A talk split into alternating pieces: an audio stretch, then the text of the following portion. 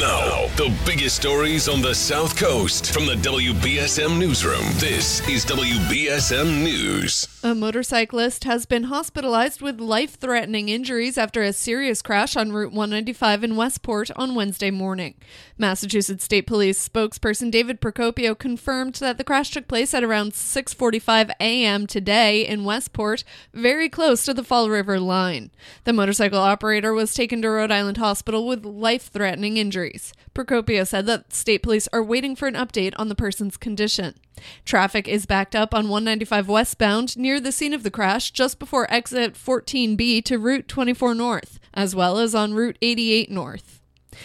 It's official. President Biden is scheduled to visit Somerset this afternoon to talk about clean energy and the climate crisis.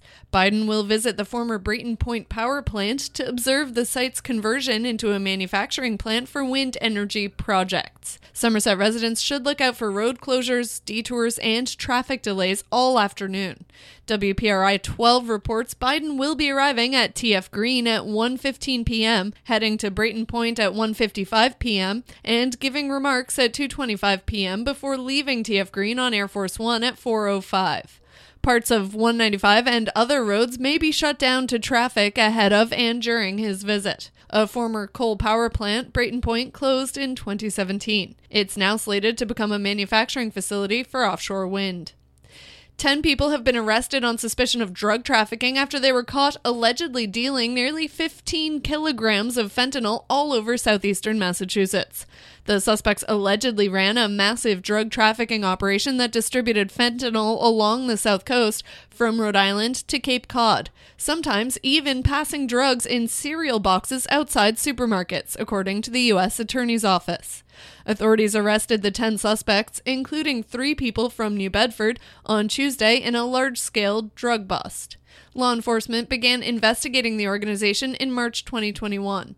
They allegedly dealt fentanyl across the region from a Fall River stash house, and regular customers allegedly redistributed the drugs locally in New Bedford, Cape Cod, and elsewhere. They face up to 20 years in prison. Visit WBSM.com for more. Someone has stolen a literal fork in the road in Westport. The giant sculpture of the eating utensil was between River and Old Harbor roads. Now there stands nothing more than the steel mount on which the giant fork stood since 2010. The owner and creator of the 12 foot silver painted wooden fork, Tom Schmidt, reported the theft Tuesday morning. Westport police officer Douglas Wenson said Schmidt believes the fork was stolen sometime between July 15th and 16th. This isn't the first time the fork has been taken without permission.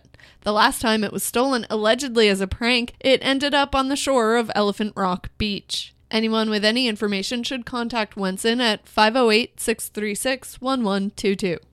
Young people in the city of Brockton and communities in the greater Brockton area served by Brockton Area Transit will be paying less for public transportation. Officials announced Monday that the BAT will join the Massachusetts Bay Transportation Authority's Youth Pass program to help provide affordable transit access for eligible youths aged 18 to 25. More information at WBSM.com. And Massachusetts State Police shut down a freeway north of Boston as they faced a man with a gun in a standoff Tuesday evening. Interstate 495 in Andover was shut down for about two hours before the man shot himself, according to state police. The man was pulled out of a car and rushed to a hospital in nearby Lawrence. In sports, the American League topped the National League 3 2 at the MLB All Star game in Los Angeles. Now for a look at your local forecast from ABC6. Heat and humidity continuing to build across southern New England today. Highs inland in the low to mid 90s range, mid to upper 80s at the beaches, with hazy sunshine expected as the day goes on. There is a heat advisory in place for most of us. Feel like temperatures will be even warmer than the already very hot temperatures. Overnight, some patchy fog, temperatures staying in the 70s. Tomorrow, we wake up with some fog, expect partly sunny conditions. Highs in the upper 80s and low 90s tomorrow, feeling very humid with a slight chance of an evening thunderstorm. From the ABC6 Weather Center, I'm meteorologist meteorologist Chelsea Priest on New Bedford's News Talk Station 1420 WBSM. At the moment, it's 79 degrees and sunny. I'm Kate Robinson for WBSM News. Stay up to date with New Bedford's News Talk Station 1420 WBSM and get breaking news alerts and podcasts with the WBSM app.